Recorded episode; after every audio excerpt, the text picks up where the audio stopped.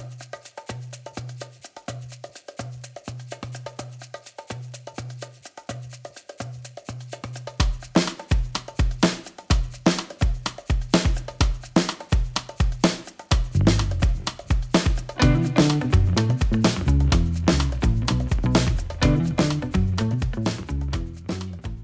Merhaba sevgili dinleyici, hoş geldin. Ben Işılay. Bugün MED 228 dersin kapsamında İzlem Oktay'la beraber film festivaller hakkında konuşacağız. Kendisi İstanbul Bilgi Üniversitesi AB İlişkileri ve Sahne ve Gösteri Sanatları Yönetimi bölümleri mezunudur. 2015 yılından beri Uluslararası Suç ve Ceza Film Festivali'nin koordinatörlüğünü yapmaktadır. Şu an yapımcı Müge Özen ile birlikte Solis Cinema Sessions'ta sinema otelleri düzenlemektedirler. Hoş geldiniz efendim, sefalar getirdiniz ve iyi ki geldiniz.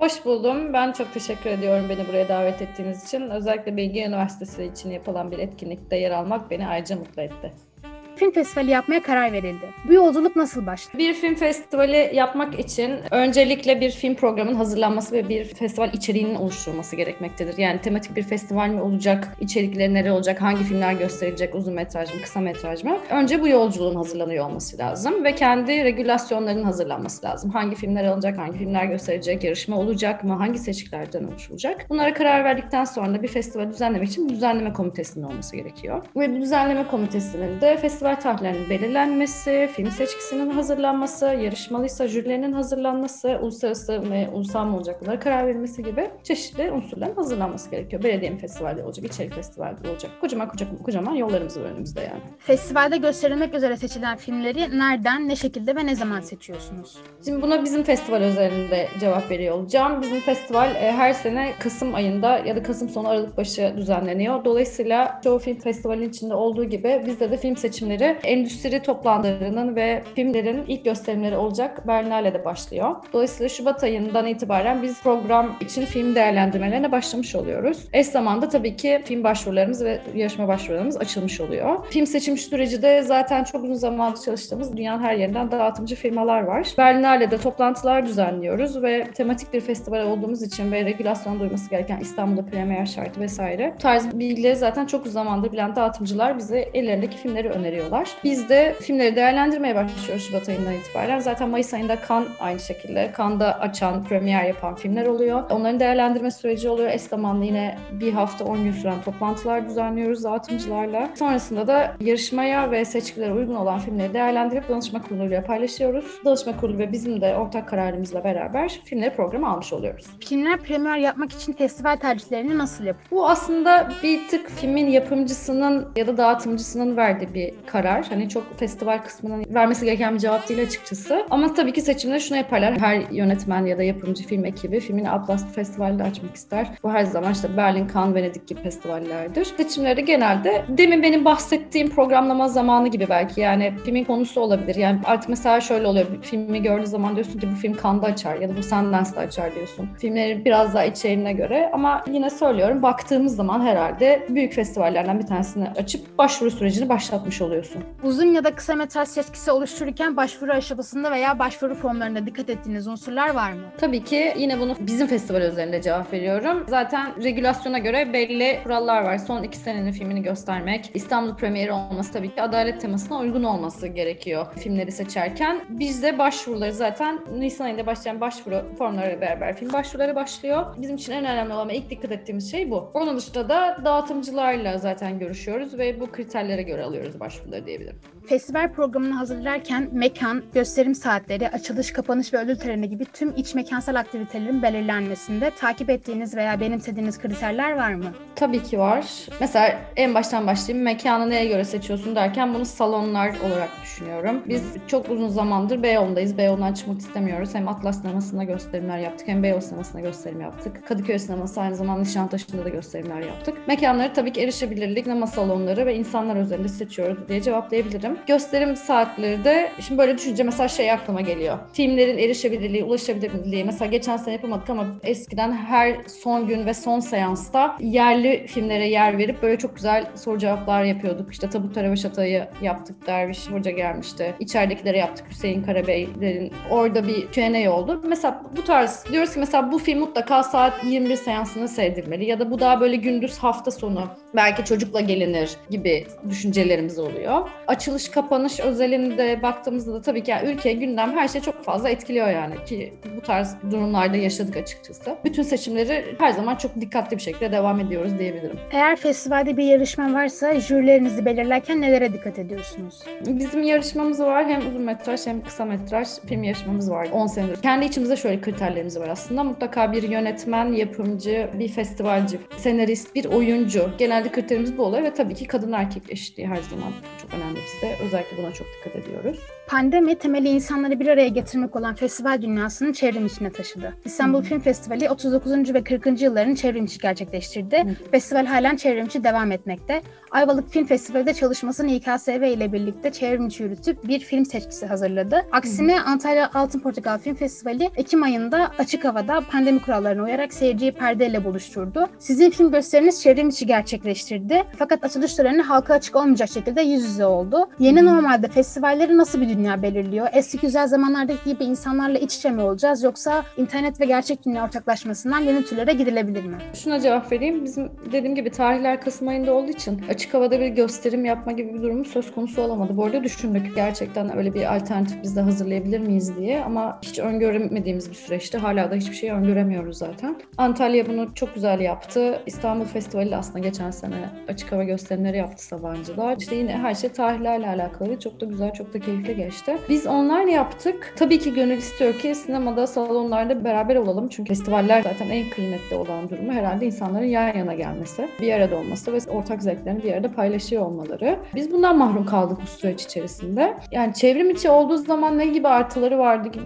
bir şey söylersem ne olursa olsun gerçekten Türkiye'nin her yerinden seyirciyle buluşmak bir kere çok kıymetli. Ve bunu çok canlı da gördük bu arada. Yani hani biz filmleri çevrim içinde verdik ve geri dönüş almadık değil. Gerçekten Türkiye'nin birçok şehrinden işte ben buradan seyrettim, buradan ulaşıyorum gibi yazışmalar da yaptık ve bu çok güzeldi. Çünkü nereden bakarsan bak İstanbul'da bir festival yapıyorsan sadece İstanbul seyircisine gösterim yapmış oluyorsun. Tabii ki bu da şey demek değil yani Türkiye'nin her yerine sen mi festival yapacaksın? Hayır keşke her şehirde böyle büyük büyük festivaller olsa ya da küçük butik festivaller olsa ya da sinema salonları olsa yani seyirciyle filmler buluşabilse aslında. Şimdi en büyük artı festival özelinde bu oldu. Bir taraftan baktığımız zaman da çok değişikti. Hiç deneyimlemediğimiz bir şeydi. Özellikle kendi adıma yani hiç deneyimlemediğim bir şeydi. Filmden çıktıktan sonra seyirciyle hemen yani ben festival temsil eden bir insan olarak da direkt sonuç alıyor olmak, film üzerinde konuşmak, soru cevap düzenliyor olmak, yönetmenle seyircinin buluşması vesaire gibi bir sürü bir sürü bir sürü katmanlar da var. E bunlar olmadığı için biraz engellenmiş olduk ama yani bence alıştık. Yani bu hibrit model bence çok işleyecek dünyada. Yani bu sene baktığımız zaman zaten çoğu uluslararası festivalde bunu böyle yaptı. Enteresan oldu yani mesela Şubat'ta Berlin'de ben hiç izlemediğim kadar film izleyebildim. Çünkü normalde işte bir sinema salonu başka bir yerde, bir sinema salonu başka bir yerde oraya gidiyorduk, buraya geliyorduk vesaire vesaire. Şimdi oturduğum yerden filmi bitirdim, kahvemi koydum, tekrar diğer filmi açtım. Ama yani hem olumlu yanları var hem olumsuz yanları var. Neresinden bakıyorum şu an herhalde ikisi de benim için iyi sayılabilecek durumda. Film festivallerinde ayrıca çeşitli fonlar da söz konusu. İKSV'nin yürüttüğü köprüde buluşmalar ya da Antalya Film Forum ilk akla gelen isimlerden. Kültür Bakanlığı'ndan destek almak hele ki söz konusu art house bir film ise bu ihtimal gittikçe düşüyor. Bu gibi fonlar film yapımı ve geliştirilmesini teşvik etmesi dışında başka ne gibi artılar sağlıyor? Önce fon özelinde birkaç bir şey söylemek istiyorum. Tabii ki uzun metraj film projeleri özellikle art house işlerde gerçekten filmlere bütçe bulmak çok zor. Türkiye'den bulmak çok zor. Bakanlık evet destekliyor, geri dönüşler alınabiliyor ama çok fazla insan bakanlıktan destek alamıyor. Artık bir noktadan sonra beklememeye başladı zaten. Uluslararası fonlar çok fazla, uluslararası marketler de fazla ama Türkiye'de saydığım isimler dışarısında aklıma gelen Ankara var, Malatya vardı, ithal oldu maalesef. Onun dışında baktığımız zaman marketler de çok az. Dolayısıyla fonlar çok önemli. Çünkü gerçekten çok ciddi bütçe sorunları yaşanıyor filmi çekerken. Ama diğer açıdan yararlı meselesini tartışacağımız noktada sadece şunu söyleyebilirim. Zaten bunu sadece fon almak ve bütçelendirmek olarak değerlendirmemek gerekiyor belki de. Şöyle görmek daha iyi olabilir. Film projeleri üzerinde çalışmış oluyorsun aslında. Yani köprüde buluşmalarda da Antalya'da da filmlerin senaryoları değerlendiriliyor. Postproları için destek alınıyor toplanıyor, pitchingler yapılıyor. Gerçekten alanında uzman kişilerle projeni ve filmini değerlendiriyor oluyorsun ve en az bir hafta 10 gün süren marketler bunlar. Dolayısıyla çok kıymetliler. Bunu sadece gidip orada anlattım ve karşında bir fon aldım ya da bir yarışmaya katıldım gibi değerlendirmemek lazım. Ki bu arada orada bir araya gelen insanlar da sonra beraber iş de yapıyorlar aslında. Sundukları sadece proje üzerine değerlendirmemek lazım. Yani çok insan vardır biz Antalya'da tanıştık sonra beraber çalıştık diyen ya da işte köprüde buluşmalarda şu eğitimde katıldık diye. Artı bir evrensellik durumu söz konusu oluyordu şundan dolayı. Mesela projene gittin bir markette pitchingini yaptın. Oraya gelen yabancı bir jüri yapımcı olabilir, dağıtımcı olabilir, bir festival temsilcisi olabilir. Eğer senin pitchingini dinlediyse sen bir sona kalmasan bile seninle tanışabiliyor. Böyle bir durumda söz konusu olabiliyor. Ya da bir markete katılmak ya da oradan bir ödül almak bir süzgeçten geçmek anlamında geliyor. Kültür Bakanlığı da zaten böyle. Yani bir biraz o fonu bütçe özelinde değil, filmin gelişmesi açısından da çok önemli ve değerli buluyorum ben. Festivallerin fonları nasıl sağlanıyor? Evrensel bir cevap olsun bu. Sadece Türkiye üzerinde değil. Tabii ki devletten destek alıyorlar. Bakan, Kültür Bakanlığı'ndan destek alıyorlar. Onun dışında da her festivalde olduğu gibi sponsorluklarla, işte ana sponsorlar, yan sponsorlar, işte gösterim sponsoru, ödül sponsoru gibi çeşitli sponsorluklarla festivaller ayakta kalmaya çalışıyorlar. Bu yüzden herkes festivallerde bilet alsın, filmleri seyretsin. Festivaller devam etsin. Bir kadın olarak kariyeriniz boyunca cinsiyetinizden ötürü baskı gördüğünüz veya zorlandığınız anlar oldu mu? Tabii ki oldu. Baskı görmek değil belki ama ayrımcılık yaşadığım çok fazla oldu açıkçası. Ki ben yine de şanslı bir kesimde olduğunu düşünüyorum. Gerçekten iyi yerlerde ve iyi insanlarla çalıştım. Ama her zaman işte erkek öncelikli oldu ya da sana kadınsın diye konuşma farklılıkları oldu. Kadın bu beceremez diyenler oldu. Ya sen çekil oradaki Hasan abiyle konuşayım diyenler oldu. Kadın bize emir mi verecek diyenler oldu. Tırnak içerisinde emir bu arada sadece iş yapıyoruz aslında. Bu saatte kadar kalmasın oldu. Prodüksiyon işi çok uzun zaman yaptım. O onu kaldıramaz diyenler oldu. O onu beceremez diyenler oldu. Çok çok fazla her zaman yani sözlü taciz çok fazla yaşadık zaten. Yani mobbing çok fazla yaşadık. Genelde benim yaşadığım maalesef söz bir şekilde o kadın ya yapamaz. Bir de ufak tefek minyon bir insanım ben. Dolayısıyla bu, yani o, o beceremezciler oldu. Bir, bir noktadan sonra hırslanıyorsun zaten. Herhalde böyle bir artısı mı diyeyim kendime. Artı da değil tabii ki ama bir noktadan sonra diyorsun ki hadi bakalım bunu mu yapamıyorsun diyorsun. İşte gece ikiye kadar kalınıyorsa kalıyorsun ne münasebet yani sen kimsin diyorsun ve sonra bir süre sonra seni böyle eli sopalı cadı olarak görmeye başlıyorlar. Bence harika. Hepimiz birer cadıyız. İstanbul Sözleşmesi yaşadık.